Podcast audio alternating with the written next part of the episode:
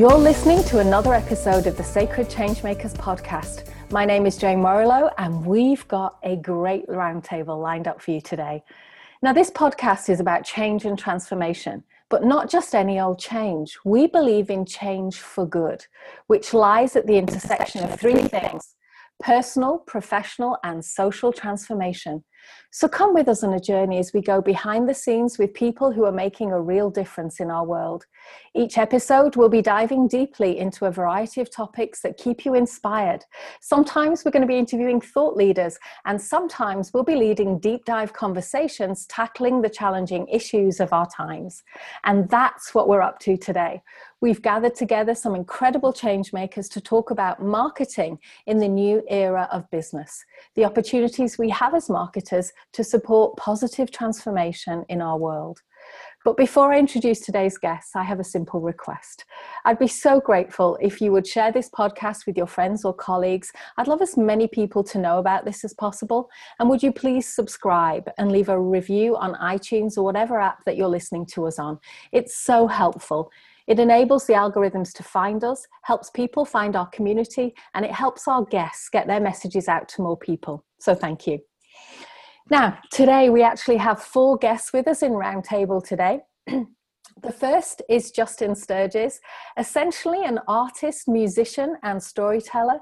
Justin's passion is in helping underdogs build amazing businesses through online marketing. He's an award winning author and a regional director in the Duct Tape Marketing Network. His main business focus is in helping local service based businesses to get considerable results from their online presence. In addition, he recently realized a dream and moved his business to Puerto Vallarta, Mexico. Welcome, Justin. Thanks, Jane. Really great to be here. Oh, I'm, I'm so pleased you could join us. Just thrilled. I'm looking forward to this conversation.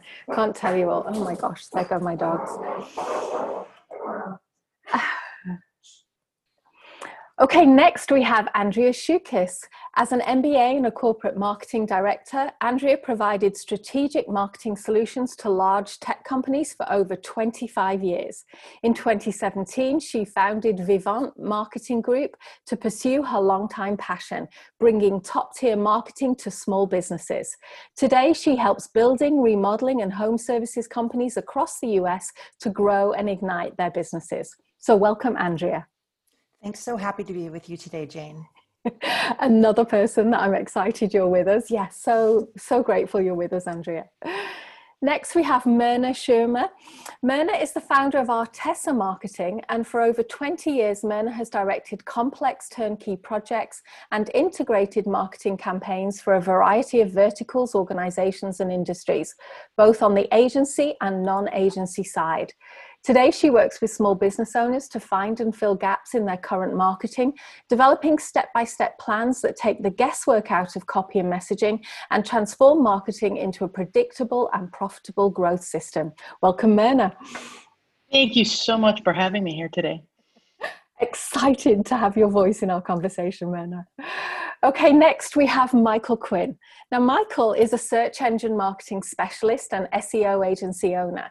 He has seen firsthand the impact SEO can have on small businesses and has made it his mission to help transform small businesses using Google.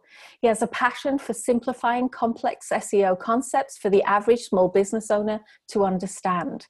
He lives in Fargo, North Dakota, with his wife and two sons. So, welcome, Michael. Thanks, Jane. I love everything you're doing with the podcast. Thank you, Michael. And we're excited that you're with us today in this conversation. Okay, now, before we start, I want our listeners to know that we're recording this in September 2020. And right now, different parts of the world are releasing the restrictions that we've had in place in response to the pandemic. And there is talk of a second wave coming this fall in different countries. And we still have something of a question mark, let's say, around the future. So let me open the conversation today to all of you with something of a a personal question, I think, linked to our topic, which is what have you found to be most challenging about the pandemic and the restrictions that we find ourselves dealing with right now?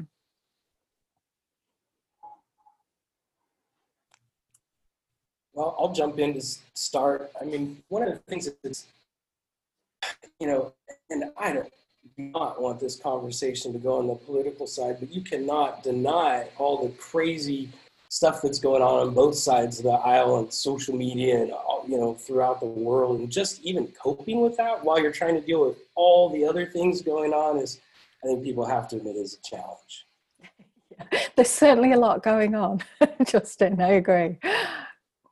I think one of the challenges that I'm seeing, um, especially with my clients, for example, is um, that people are struggling to figure out exactly what it is that they want to say. Um, right. It just some of the marketing, especially early on, back in March and April, felt so awkward. You heard of brands that you didn't hear from, you know, for years, and right. um, and now suddenly, you know, they they they're telling you how much they care about you, and so um, a lot of it felt inauthentic, and so I think we're coming back to to now having a little bit more authentic. People are starting to find their footing a little bit better. Mm.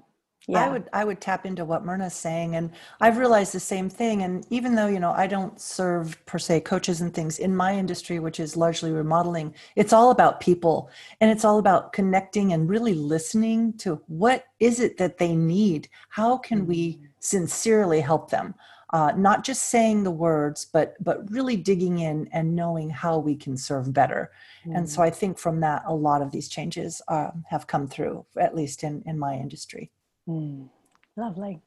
Well, I touch on each uh, topic that you guys brought up, but um, uh, with Justin's point that I think with all this COVID 19 in, um, in the United States, we've definitely seen this polarizing. You know, you you feel like you've either got to be on one side or the other and our social media feeds you know on top of everything else going on in our country is is just filled with um, a lot of divisive stuff so it's how do you um, you know as a marketer as a business owner you know cut through that and kind of um, stick with business as usual uh, you know? It's it's challenging. I think adding on to that just a little bit um, one of the things I've seen, and, and I'm in, a, in an area, um, I'm in Memphis, um, which which is got already kind of a divide, um, and surprising lack of diversity. Um, we've we've got a, a huge divide between kind of the have and have not, and what we're seeing is a much bigger divide now, um, with everything from healthcare to digital access, and you know our school system here in our county just started virtual. Um, and and they had to distribute several hundred thousand um, iPads, laptops, um, and Wi-Fi devices. People don't have Wi-Fi, in, you know, here. Uh, so so there's a huge divide, not just in messaging, but in accessibility to mm-hmm. to information and accessibility to education. Yeah, and that's a great. And I love the fact that you're all raising like a, a wide variety of challenges that are around right now, because I know that um, a lot of us are feeling this. And sometimes we can't quite put our finger on what's making us feel ungrounded or not knowing or uncertain about, you know, how to live, how to message, how to be online, all these things. And particularly when we own a business, I think somehow this has created a crucible for us business owners where we're all almost like in the in the fire with it. And um, and people are looking to us for guidance. You know our clients are looking to us for okay well how can you help us? So I want to dig into some of what you've talked about, but before we do, I just want to give our audience um, a little bit of background on marketing because I know we have a number of people who are not marketers of course they've heard the word right? And a lot of our audience are business owners or business leaders. Now of course they've heard the word but what does marketing mean? Because our title today is marketing the new era of business. But if we could just let people know like like what is marketing can you give us some like brief explanations of what it is because i know it's a huge topic you know, I'll, I'll jump into that one because it was actually a very interesting question. Because as a as a career marketer, I myself had trouble answering that question um, and making it very clear and easy to understand for people. And so when I really think about it, um, I said to myself, well, it just because you have a product or service does not mean that people will come and people will buy it. So I think at its highest level, marketing is about connecting buyers to sellers um, and their products and services that they offer. And then there's many, many, many more layers to that, of course, but that is at a high level um, how I think about it. Mm. to me, there's kind of two extremes, and most people are kind of in the middle. But one extreme is your product is so unique and different and remarkable that you almost don't need to market because word of mouth just takes over the world for you. And the, the other side is, you know, sort of the big business with the big fat marketing budget that really doesn't do anything that great. So they have to have this big marketing budget to just make the wheels turn on their business.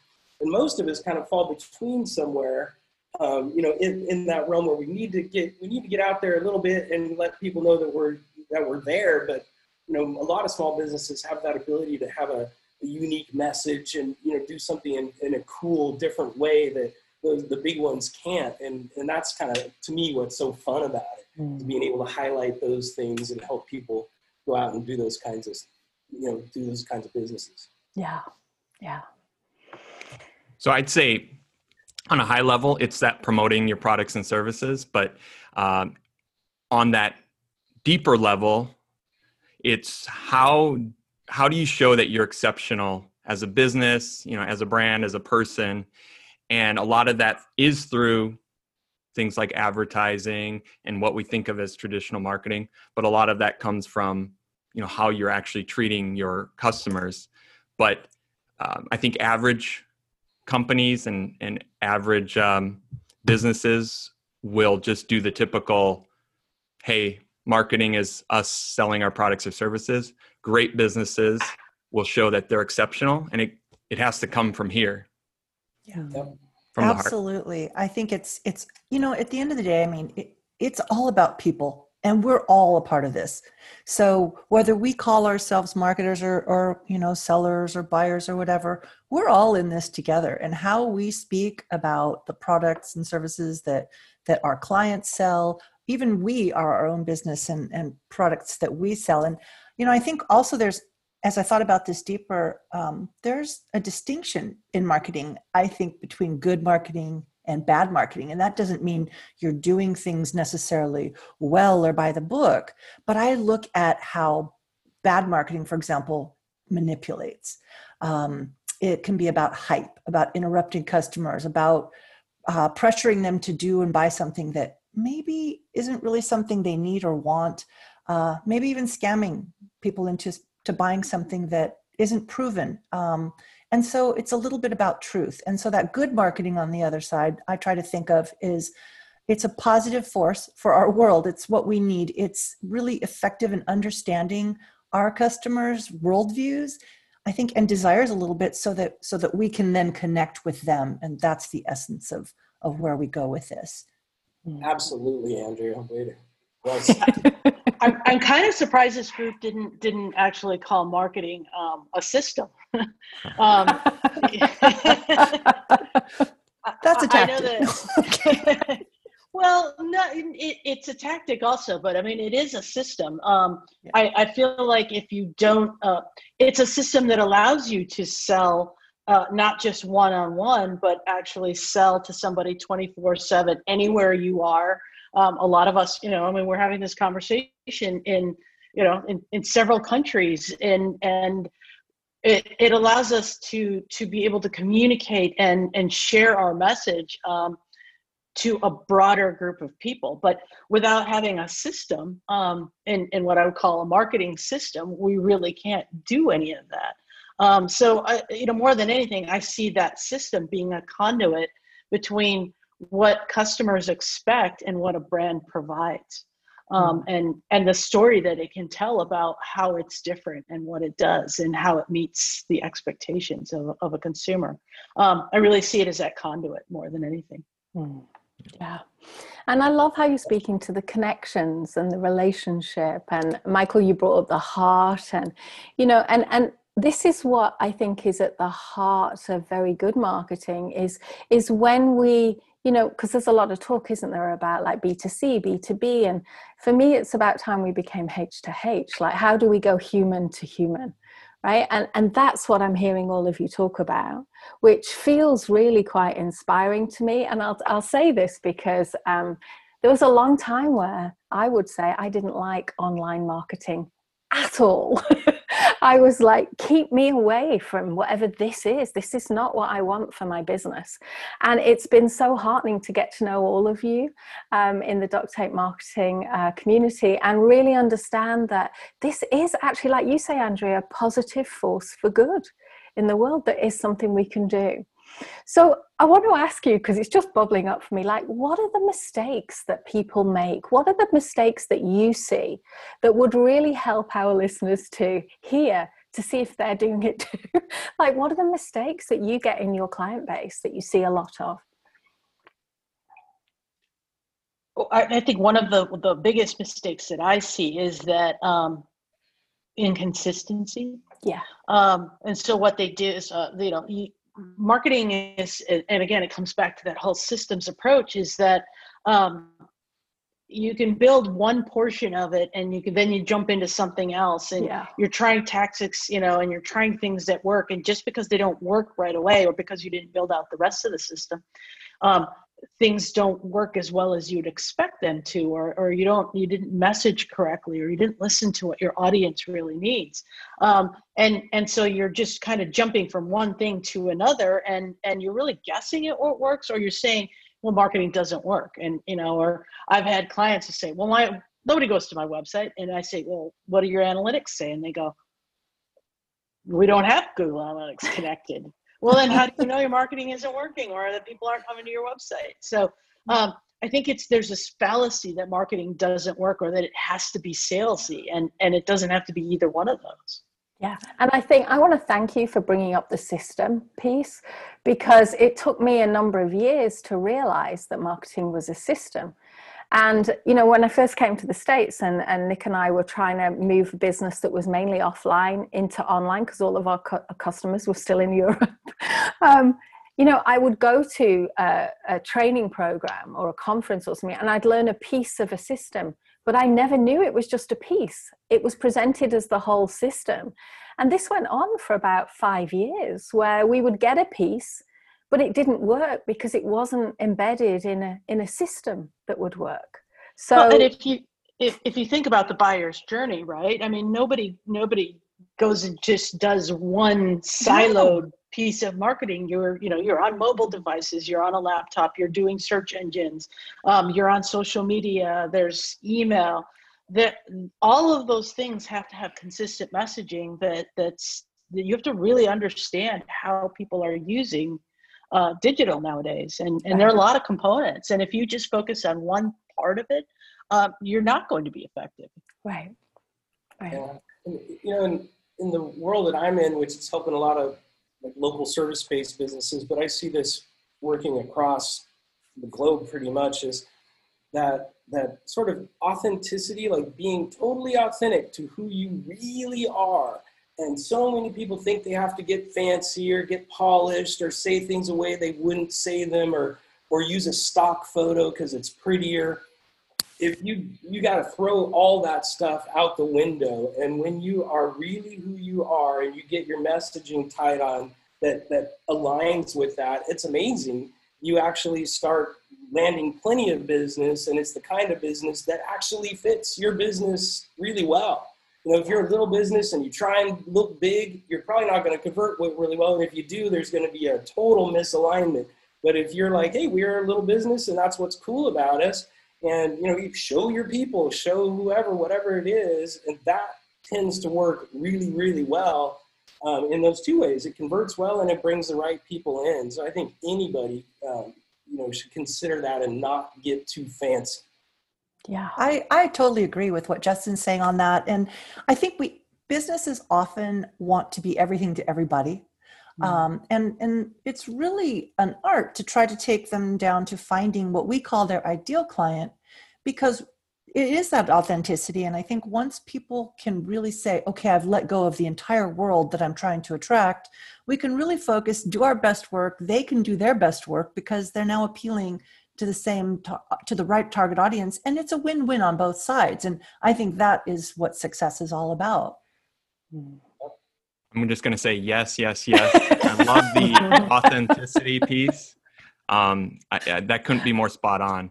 Um, i think customers are attracted to brands and businesses that they see as authentic. I too work with a lot of small businesses and I think the the problem that I see from a lot of small business owners is that again they just are they're focused on their craft.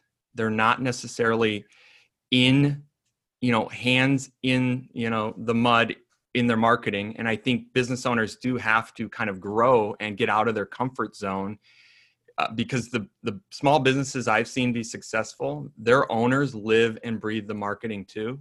Mm-hmm. And so it's just just like we tell people in other areas of their life to get out of their comfort zone, you have to do that with your marketing to be successful as well. Yeah. Is it do you think that is because they don't necessarily listen to or or actually interact sometimes with their audience? Um, you know they sort of reserve that for the salespeople. The salespeople are the ones talking to the audience.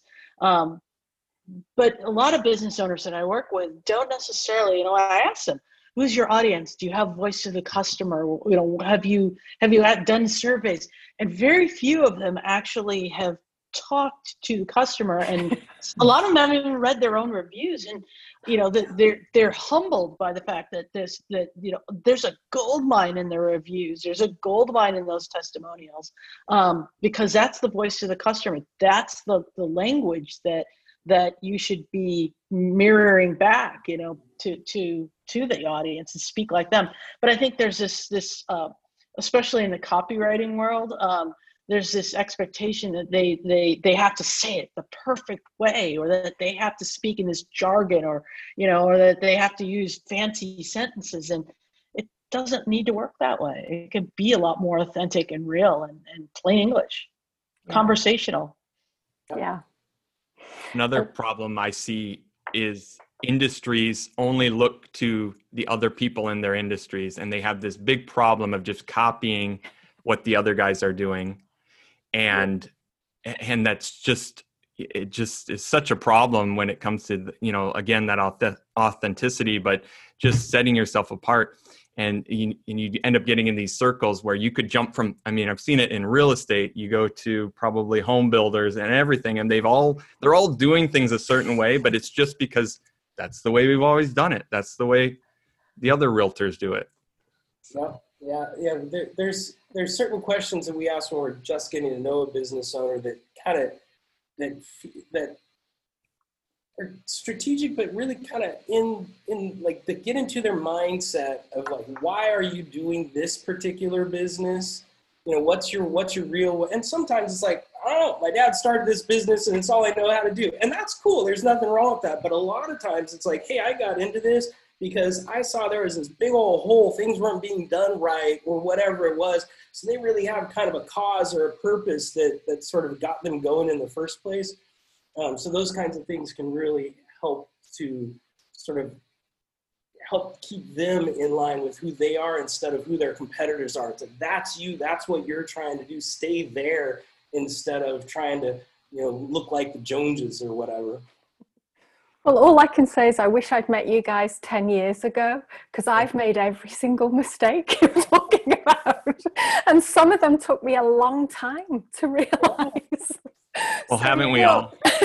yeah. And, and I think that's a, a really good point, Jane. And you know, nothing to nothing to be ashamed of because I think we're we were all there and we still are in many ways. We're all learning. Every day is a new a new day, and there's always something new that comes up. But um, I think to one of the problems I see is that uh, my clients don't they always say can i skip the strategy part and just get to work? Mm, yeah. and you know so so there is a bit of just having to educate them like even talking about marketing as a system. A lot of them read it and they go i don't care about that.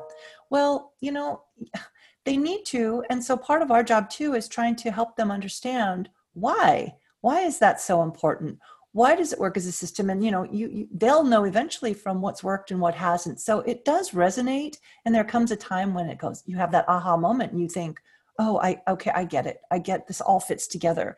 Um, just doing one little thing uh, you know if you're just constantly sweeping your house but you don't you know clean your your sinks or something it, it's not going to magically just happen. You've got to you've got to do the whole thing uh, and there's different components and parts to that and i think that's just something we're really trying to get our our clients to understand because that's what really makes it work and yeah. um, it takes a while to get there can you imagine being a small business owner without all the time to figure this stuff out and you go okay I need a website or I need this or I need that. right. And you go running out there because that's what you thought of. So you find right. someone who does a website and they don't know doodly about the whole rest of the picture, the system, any of that. So they'll sure they'll charge you five thousand or whatever it is to put something together that's not going yeah. to do the right things for you. So actually, even just knowing that there's this kind of higher level and maybe higher level of help, uh, I think can be very helpful because so many just go out and buy on tactics and end up with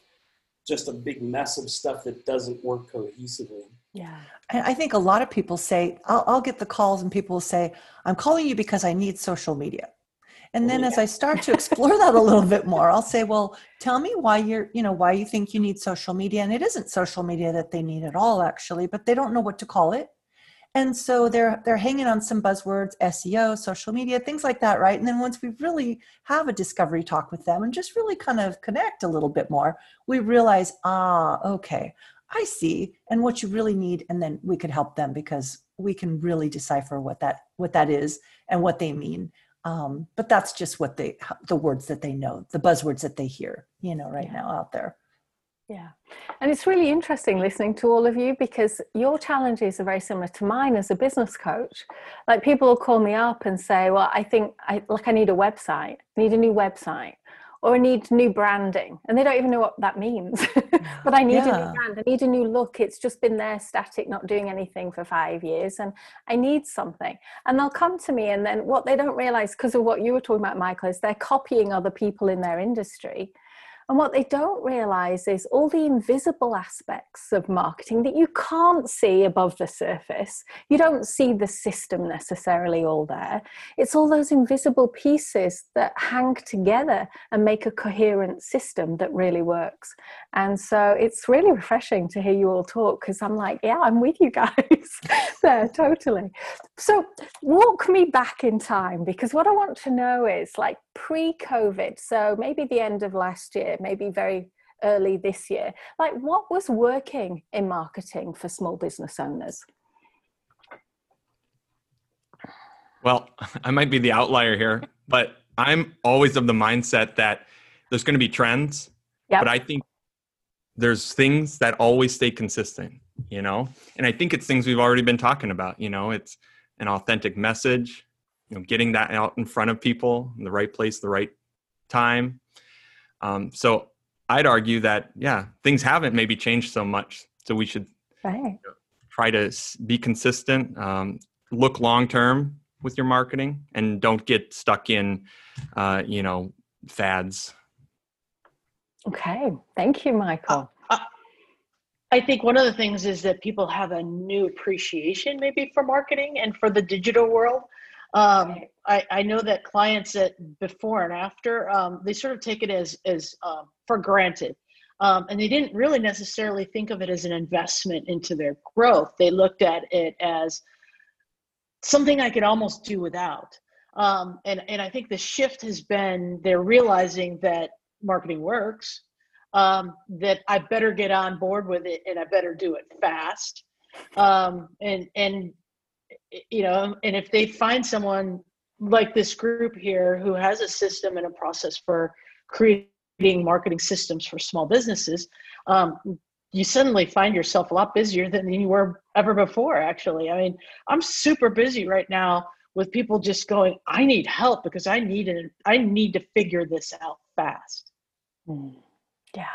Yeah, I'm having the same experience. Um, you know, I mean, I think looking at what worked before, it's all the things that we've talked about, and really the whole marketing as a system, and just connecting with customers and and listening, and you know everything we've we've already mentioned. But I've I've seen just some things change, and maybe this is not the time to talk about it, but I think it probably is because what we did uh, before is still a lot of what we're doing now.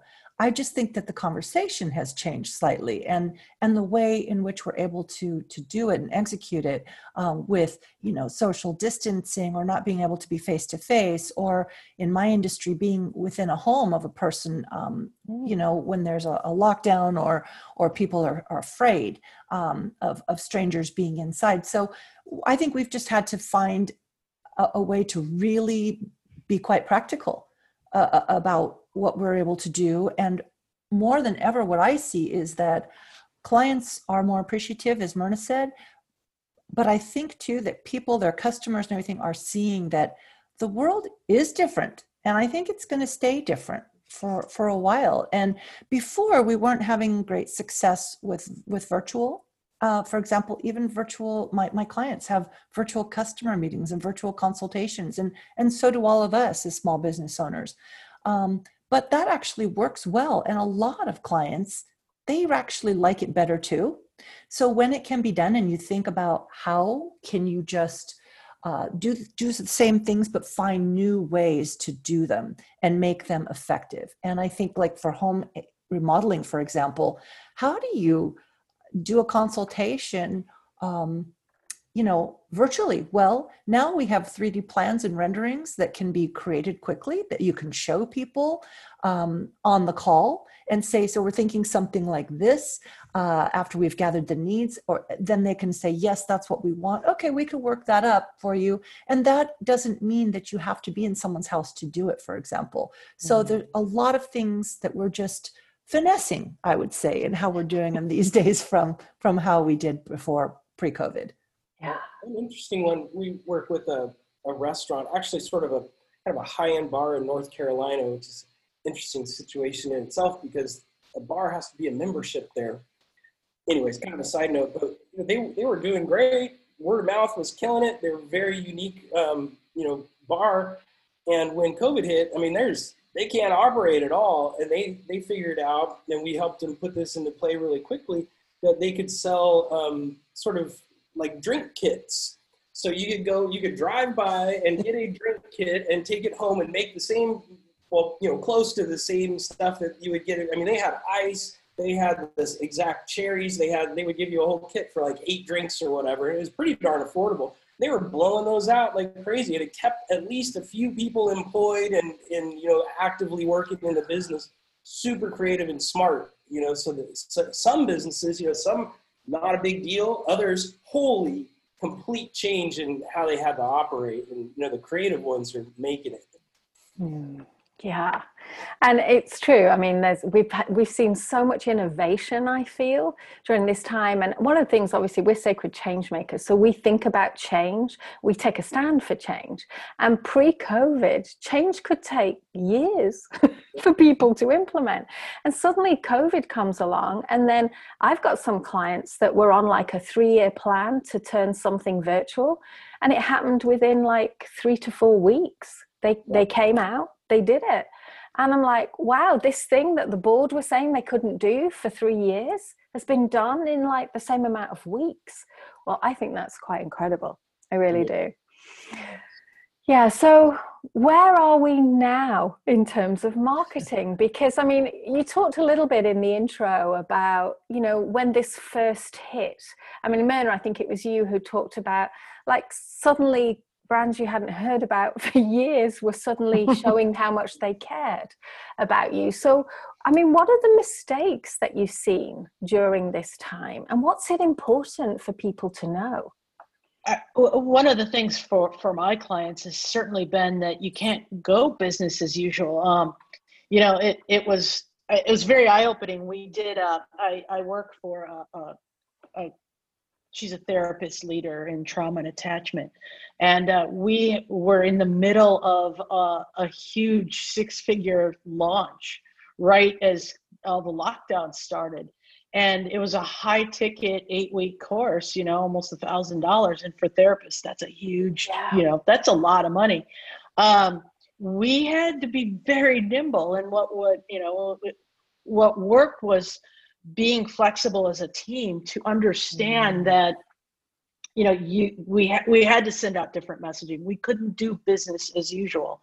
Um, what was an offer? We had to come up with flexible payment options right? And that was that was on the fly. We had to message on the fly. We you you can't ignore the elephant in the room. Mm. but you also can't be awkward about it. When i say awkward your messaging can't be like the same as everybody else's you know? Mm-hmm. it has to be appropriate to your audience.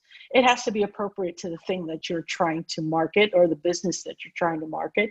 Um, and and it has to feel real. It has to feel we keep coming back to that whole idea mm. of authenticity um, but it has to be in their language and, and they people can tell you and they will call you out on something that's not authentic and you know we even had our audience going why are you selling so much right in the middle of covid? And we're like because this has been in the works for a year you know? Um, and, and, you know you can you can salvage the, the marketing campaign certainly by doing that but but again it, it all comes down to messaging and and being able to use the technology and the tools that you have in a in a, and deploy something extremely rapidly mm. yeah. i think mindset's important you know some people typically not a good business owner but some people kind of allow themselves to sort of get defeated or oh that the, that way didn't work so now we're stuck right? And you know that just that we will overcome. There's a way to do it. Use a tool, talk to a friend, whatever. I mean, I got my, my wife Brenda, whose mom is pretty old school. They get on you know FaceTimes all the time now. You know that we could not get her to do one of those a few months ago. So I think just accepting and you know being a little bit progressive in technologies and ways of doing things. Uh, you know, one way or another, you can you can deliver value to people. There's so mm. many options, you know. So so be open to it and get creative, you know. yeah. So have you noticed any changes in customer expectations when your clients come to you? Because Andrea, you talked about the fact that things haven't changed so much, but the conversation has changed. Yes. Uh, I think, you know, well, to answer your questions on both parts, the first answer is Yes, I, I have seen uh, changes that have been a result of the COVID pandemic. And I have seen that these are probably going to be things that we're going to implement as we go forward and hopefully get out of the COVID pandemic. Mm-hmm. And you know, I think it's so interesting in my in my industry with home remodeling, we think about it, we're all affected. We are all spending so much more time at home mm-hmm. using and putting wear and tear on our homes. And having to live in our homes in a very different way than we used to. You know our homes now have to be our offices. They they have to be um, they have to be rooms for homeschooling. They're everybody's in the house. You know there's meals being cooked every day that not everybody's going out anymore. And so part of that is for us is how did we address that conversation for clients uh, who are now getting very antsy? They're they're um, I, I, would say there's a sense of impatience and people wanting to make changes quickly um, mm-hmm. and more quickly than normal. Uh, they're seeing that you know something's not working. Like my kitchen's not big enough, or I only have uh, I don't have enough cat- uh, cabinets for all of my my groceries because I'm I'm having to to cook more in, at home. And so they're wanting to make changes really quickly once they identify what's not working for them, and because they are home, they're now so much more aware of that environment that they're instantly wanting those changes. And so we're finding that by making small changes, uh, but practical changes, um, the things we can do in, in, in phases, for example, not do a giant remodel at once. We might put it into three different little projects so that they can see results and they won't feel antsy and they'll feel a sense of that accomplishment and and they'll love where they live instead of looking at it every day and going, "I hate my house." Um, so so it's it's a lot about making people feel well in their own environments and how we can help. And now we have to also come to the table with a full solution um, meaning that we can't let them worry about their lighting and all of the, the, the pieces of our remodeling puzzle. We've got to present everything to them as a cohesive plan with little 3D renderings to make sure we're all aligned with what's going on all the way through the construction. And even if it's just a little job, think about how our outdoor space is now our sacred space. Um, just this mm. being out in nature, just being out in your backyard, having a nice space out there where you can relax with your family and not being stuck inside has been just a salvation to to everybody when we're when we're under lockdown. And I'm here in California in the Bay Area, and we are still uh, we're pretty shut down still in many many ways. So for us, um, it's even more important. People are making better use of their yards. They're adding uh, giant windows in their house to look upon the nature outside and bringing that outdoors in. And so there's really a whole movement, I think, that this has created and a different way that people are living. Um, and I think that's gonna gonna be here uh, in the future, and that will that will stay because we have a different appreciation of how that all is working now. Mm. It's really interesting. Never goes back to what it was, or I think a lot of businesses realize we may not even really need this office, and we may not need to yeah. shuttle across the country in airplanes all the time. I mean, there's there's probably a, a lot of time and money that could be saved there. And if, if the economy gets back to fully rocking, I think there the money that could be invested in other things could be really interesting. Yeah. You know, yeah. instead of the stuff that we kind of accepted in the past as just the cost of doing business.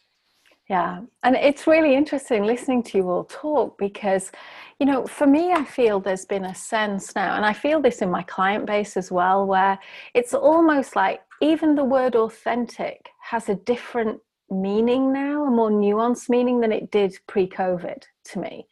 It's almost like we're we're each sitting back and reflecting on our life and working out how do we want to live? How do we want to live in our homes like you're talking about andrea? You know like what is it that we want to do? What does it mean you know for me to be human in my life? And what does it mean for me to be authentic?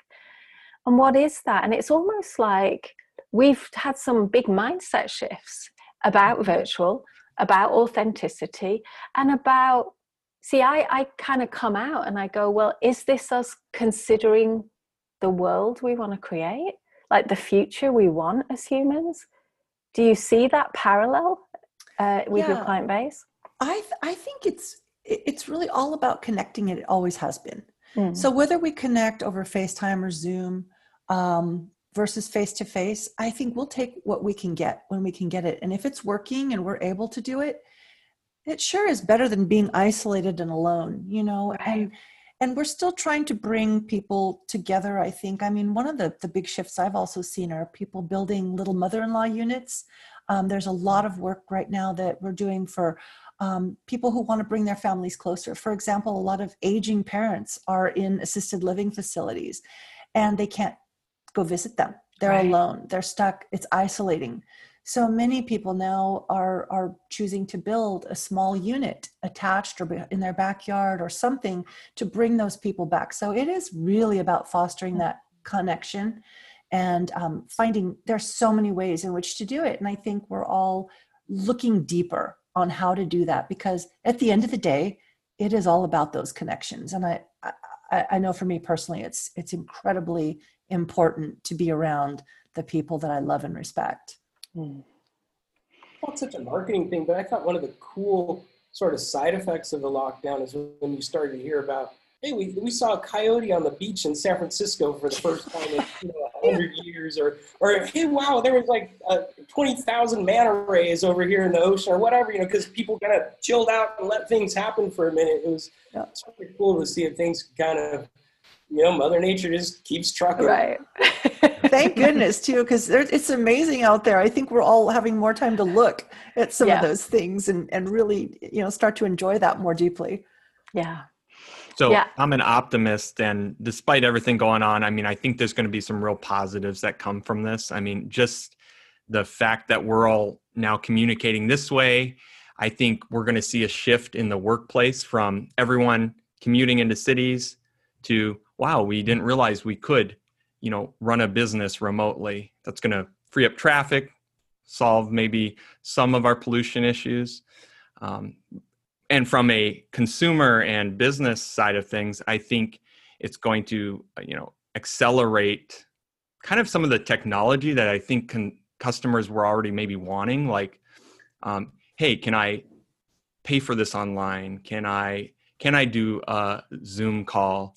Uh, can I DocuSign Like that's these are things that Yeah. still, you know, even like pre-COVID that were irritating when you deal with the business that couldn't DocuSign something for you, you know, was trying to mail you things to sign. And it's like, what, what? You haven't caught up yet? So those are all having to be accelerated. And I think that's a good thing from a customer standpoint. Yeah. I, I think the the most interesting thing that that's changed um, or the industry that changes is education. Um, you, you know, it's it's fascinating to watch how schools, uh, you know, from from preschool all the way through college and, and adult learning has had to shift and, and adapt more quickly probably than any other industry. Um, you know anything that was in person so you know it becomes virtual virtual summits virtual um, you know weekends of learning that that used to uh, all happen in person and those connections people are still finding ways to to connect and and to get the work done together surprisingly and and it's really interesting to me how um, the learning aspect, especially in education, has has shifted dramatically and the most quickly. Um, and that's that's the one area that you never would have, you know, virtual learning for for a seven year old is is so different. Mm. Yeah. We're usually we're usually telling everybody to, the, the kids to get off of the digital, and now we have to chain them to the digital all day. And so you, you wonder where that's going to end up, you know, down the line as far as attention spans, as far as you know what you actually absorb uh, lessons that you know one of my our, our granddaughter is complaining or uh, is is doing virtual learning and and our, our my stepdaughter is complaining about how uh, you know the the lessons only take like an hour and a half two hours and then what do they do the rest of the day so that's a really big shift in in the dynamics of a family as well Yeah. It is. And I can honestly say I've never been so happy to have my youngest child 19 because how you manage working at home with kids and toddlers and babies, I have Agreed. no idea. And I feel for, and, and so I'm going to be very sexist here because I think a lot of this falls to women in homes. And I think, how can you be a working mom and run your own business and have your children and homeschool them? And like, I don't know. It's, I think it's challenging as hell to do that. So yeah uh, it's it's definitely affected a couple of my clients who who uh the, the mom ended up leaving the business to be able to Right, homeschool and deal with because their their childcare fell through and um, yeah it's Yeah. definitely affecting our timelines and our work together but it's it does fall I, I think on on the women quite a bit and and it's um it's going to affect i think it's going to have a long-term effect on careers and and um the the way that that women are perceived and and, and earning potential as well Yeah. So I want to talk to you guys about something that's really important to us at Sacred Changemakers, which is being a force for good in the world, which is not just like working with your clients so that they get the changes that they've come to you for and that they're paying you for, but for opening a conversation about what does the world need from you? Like, is there any way that, for example, as you guys as marketers could help further that conversation towards a better world. I mean, what do you say to that? Is that something that's in your ethic base or or is it something you're not even aware of? I'd love to know. Oh no, I mean, I'm very aware of it and I I I think as marketers, um, you know, first I, I had to really ponder that whole question, um, not out of personal ethics not aligning with my business practice, because I guess for me it was just such a natural answer that I I wouldn't even consider uh, working against you know the, the the greater good or taking Right. on a client that was trying to do something funny or um, you know i wouldn't be able to promote a, a- a product or service that that i personally couldn't get behind. And and i think that's part of what drives me as a marketer and helping my clients. So so really i think even as marketers it starts for me with me personally. Mm-hmm. And being a citizen of the earth i know that might sound cheesy but i really feel like i'm part of this planet and i have to look at what i can do. It starts with me that action and um, some of that may not align with my clients. In fact it, it, it still doesn't and i'm sad about that. Um, you know we we have a lot more opportunities for green building and for reuse of materials and things like that that are starting now uh, more in earnest uh, and as practical solutions as i said before but um, not enough yet. So i look at what i can influence and of course, if I can share some things I know and we can educate, and through some of our industry associations, uh, there's a lot of sharing. Sharing is caring, as we say, um, because people can learn more uh, about things that they didn't even know about. You know, techniques and hey, you you could have recycled that, or someone might have reused it. And there's companies now that that will pick up the old kitchen cabinets, for example, and and repurpose them or resell them or reuse them somehow. It's not about just throwing it in the in the dump anymore. So I guess for me, I look at that holistically and more as a person and figure out how I can affect the good for myself. And then if I can share any of that in any way, it, it resonates with somebody, great. Um, and I just go by my own ethics. I guess for me, you know, I feel like I'm helping employ people, you know, mm. and helping little families flourish and that kind of thing. And, you know, for me, it's not so much, you know, I guess if I was helping some big business, it'd still be true, but it didn't feel like that to me when I was doing that. You know, I, right. I direct, you know, support of knowing, hey, you know, I think our big, biggest client has maybe like 40 employees or something, you know, so helping, helping them flourish and survive through these times or really any times and stuff. I mean, to me, that's, you know, it just, it feels good to, to mm-hmm. do that and to make an impact. So we, we try to just help as many as we can and that's kind of for us where the system comes into place is how can we make things very efficient and streamlined so so we don't just have four or five clients but maybe quite a few. And you know that's that to me it makes me feel better to help more people in that way. You know, mm. yeah. And you talk about that there's a really important link between helping like people in your local community at a grassroots level and how that then amplifies out. Because when i think about you guys and what you do I think of you as like the great amplifiers in a way.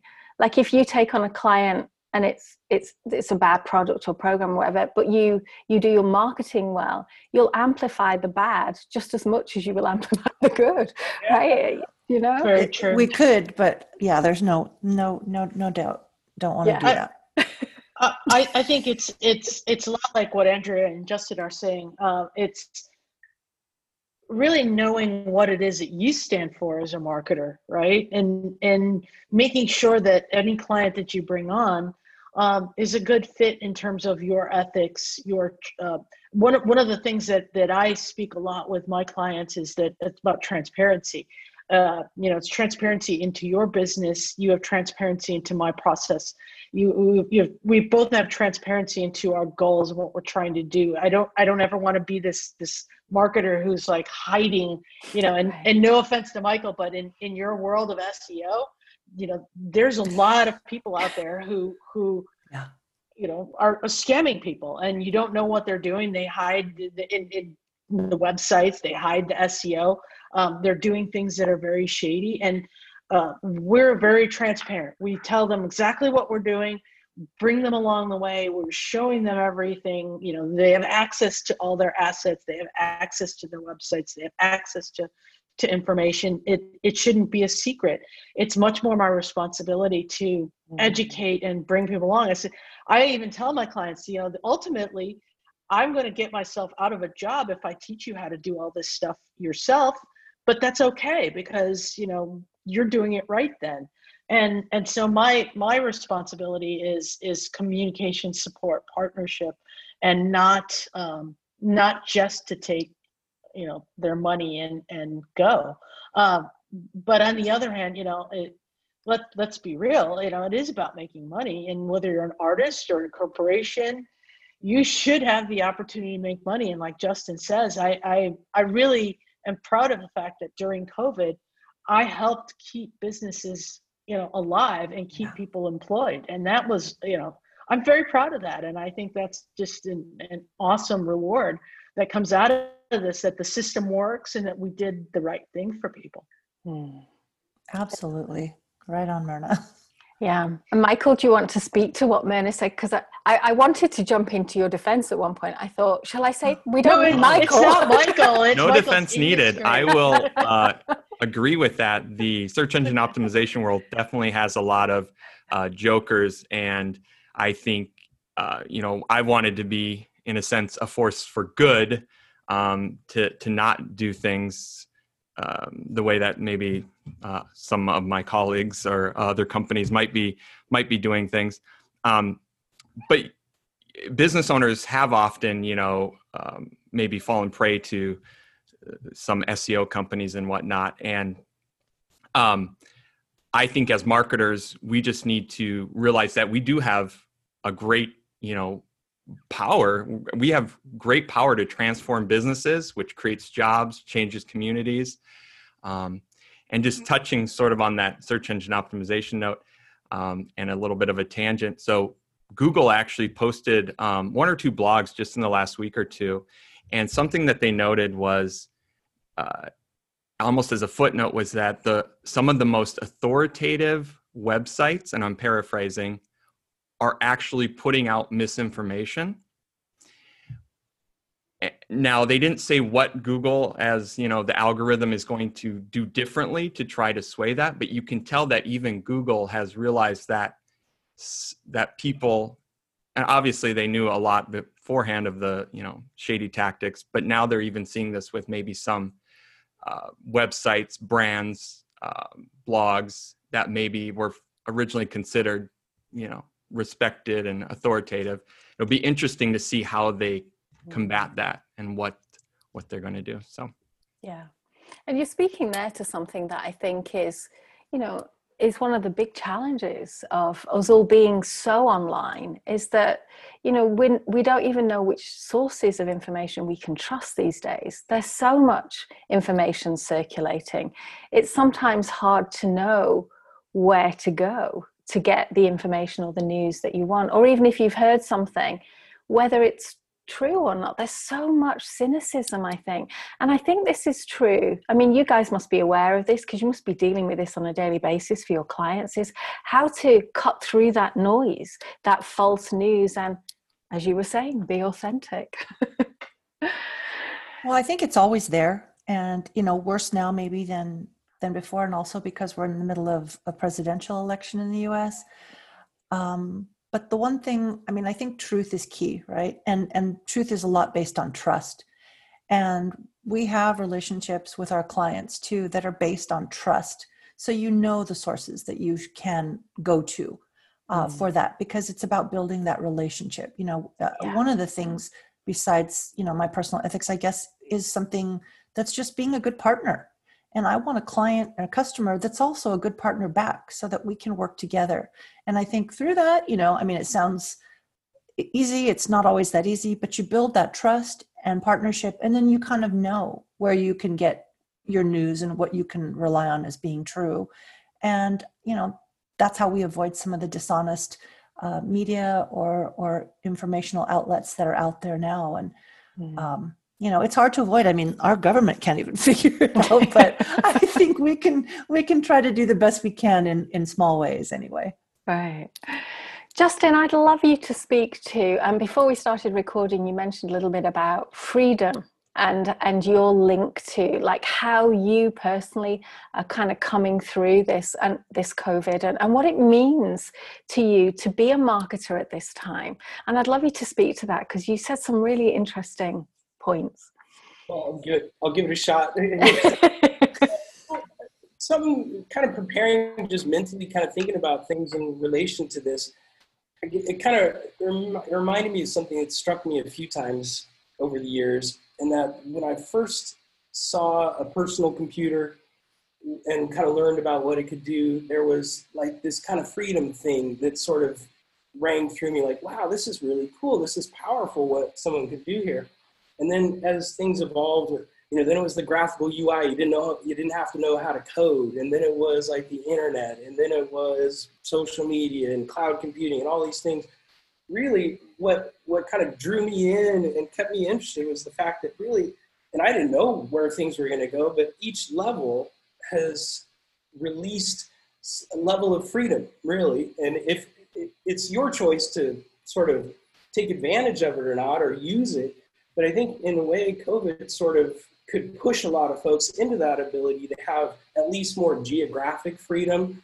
I mean, like mm-hmm. right now, New York is sort of draining. There's, I think, rents are like 30 to 50 percent down because everybody's like, we're out, right? So so that, but that's a neat thing. I mean, not that I want New York to die, but it's a neat thing that people have that freedom and that ability to maybe be in a different location or, you know, sort of tailor their lifestyle to be, you know, whatever they might want it to be. And we all really have that power now.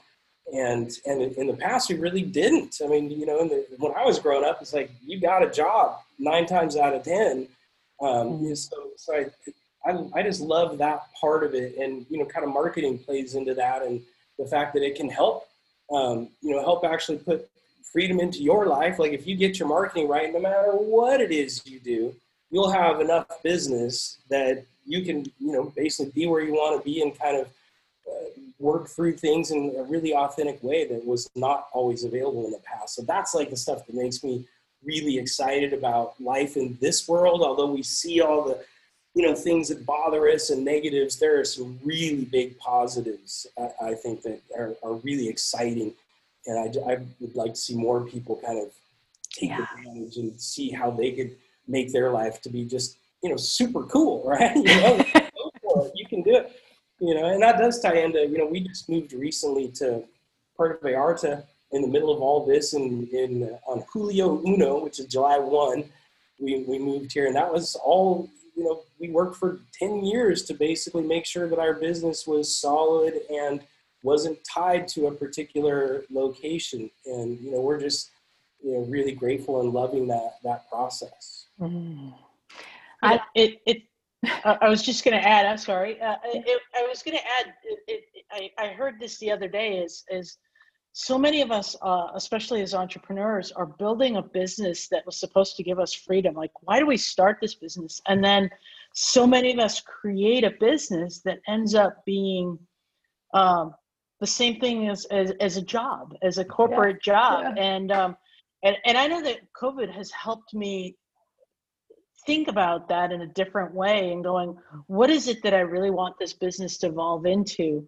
What is it that I want for my clients' businesses? And um, and how do I restructure things in such a way or, or offer diff- things differently so that I'm not um, stuck working in a business that I'm really starting to hate, you know, and, and there are times when, you know, you get really busy and you start to hate your business and you start to resent it and it becomes like, it, and the only person I have to blame then is myself, not anybody else. So um, freedom from in, in business to me means that you have a choice to reset if you need to, you know, and I, and I think that's one of the things that COVID has helped a lot of us reset to what's really important in life. And and just like you justin you know you we're, we're considering we just bought a trailer. So we're going we're we're experimenting with you know working on the road and seeing how that's going to work out for us so that you know we can now see my our kids. Our kids are scattered all over the country. We can't see them right now. So what's important? And and um and it's, it's mm. about setting boundaries too so that you can have freedom. Yeah freedom is one of my uh, business values. And uh, definitely most business owners go into creating a business because they want that freedom. Um, i think we as marketers you know have that ability i always say to transform businesses and transform lives. And i think with covid and the circumstances we're going to see that work work environment uh, can be you know is going to be radically transformed and i think we're going to see that you can get you can work remotely and i think employers are going to also see that hey our employees can actually get a lot done in less than eight hours. So i think we're going to actually see a shift away from this traditional 40 hour week. It's going to be something to the effect of you can work remotely if you want and as long as you get your work done um, and I think we're going to see a lot of that, which again is going to create, and we're going to see that freedom side of thing on the employee side of thing, and hopefully us as marketers can create freedom for uh, businesses that we're working with. Mm. Yeah. I hope it goes that way, Michael. I, I, yeah. I'm afraid that some big businesses might find ways to track activity and what I would consider creepy ways. So I encourage people to do your own thing and not get stuck in that situation. Yeah. Absolutely agree. Yep. Oh my gosh. Well, guys, I'm noticing the time here. So um, I'm going to bring our conversation to a close. And as we do that, I'd just love to ask each of you, you know, if there's anything you wish we'd got to today, anything you want to share with our audience, what might it be?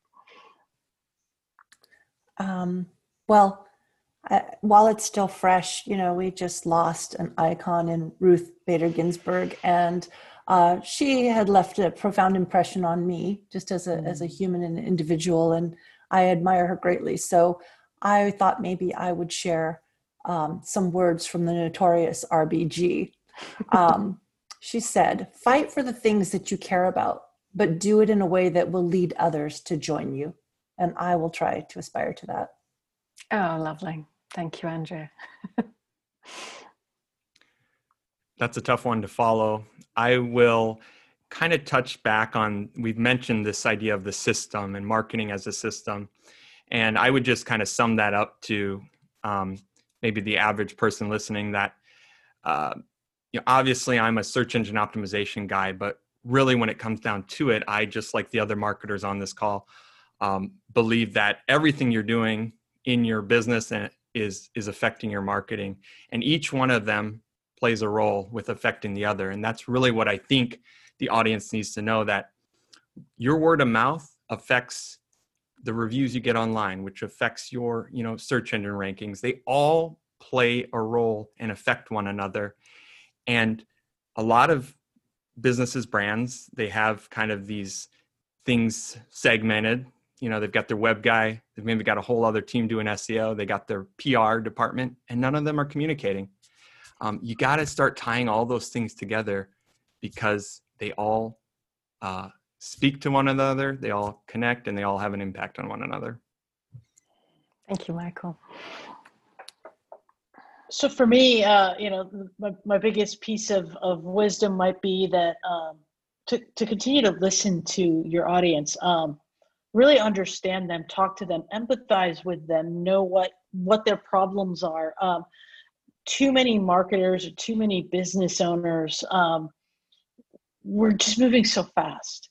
And, and we are focused on the system. We are focused on the the results and all of the things. But at the end of the day, um, if you're not understanding who you're selling to or who you're talking to or, or providing a service for, um, you really can't change the world because you don't sit and think about what it is that that's how did they even get there to where they are today? Why do they have this problem? Um, it's really about listening and finding the empathy so that you can connect that why of what you do to the what's in it for me that the customer has and then wrap that all up in a nice story and and you've got marketing that works. Thank you, Myrna. Yes, I would encourage people to have the guts to ask themselves the the I don't know if they're tough questions, the the questions that maybe you're not used to asking yourself and figure out like what is the thing or a way I mean maybe you love your life but maybe there's a way you can tweak things. Maybe you need to really change things a lot. But I would encourage you to really ask yourself that. You don't get to do this twice. You'll find yourself on your deathbed at some point and you're probably going to have a few regrets. So why, you know, try and avoid that, you know, do those, ask yourself those tough things and go for it and figure out how, how what you love to do the most aligns with helping the most people. And if you do that and it, it and it's a valuable way to help people that they, that they value, there's a way to market it and be you and be successful with it. So hmm. don't be afraid. Thank you, Justin. Okay, guys. Well, just a huge heartfelt thank you to each of you. I've really enjoyed our conversation, and I know that our listeners will have got so many insights from you guys sharing your genius. So, thank you so much for coming today. Thanks, Jane. thank you Okay, guys. Well, what did you think? Remember that the purpose of a podcast like this is not just to make you think, it's actually to get you to take some action. Yes, this means you need to do something differently to get a different result. So before you turn this off and get back to your day, take a moment, just write down two or key th- two or three key things or insights, maybe they're action items, I don't know, things that you can implement today that will make a meaningful difference for you in your life or in your business. Knowledge is not power, it's only potential power. What truly makes an impact is when you move into action. So ask yourself, what do you feel inspired to do after today's conversation? And let me remind you that all the resources and links for our guests are in the show notes at sacredchangemakers.com. And our growing community of changemakers are actually our sponsors who help us to keep doing our work in the world. We're a network of people committed to making the world a better place. We support each other to grow personally and professionally, and together we're making a direct impact aligned with the United Nations Sustainable Development Goals all visible on our website. And if our episode resonated with you today, I hope you'll consider joining us. So for now, I just want to say thank you. Thank you for listening. Thank you for all the work you do to make our world a better place. Until next time, lots of love.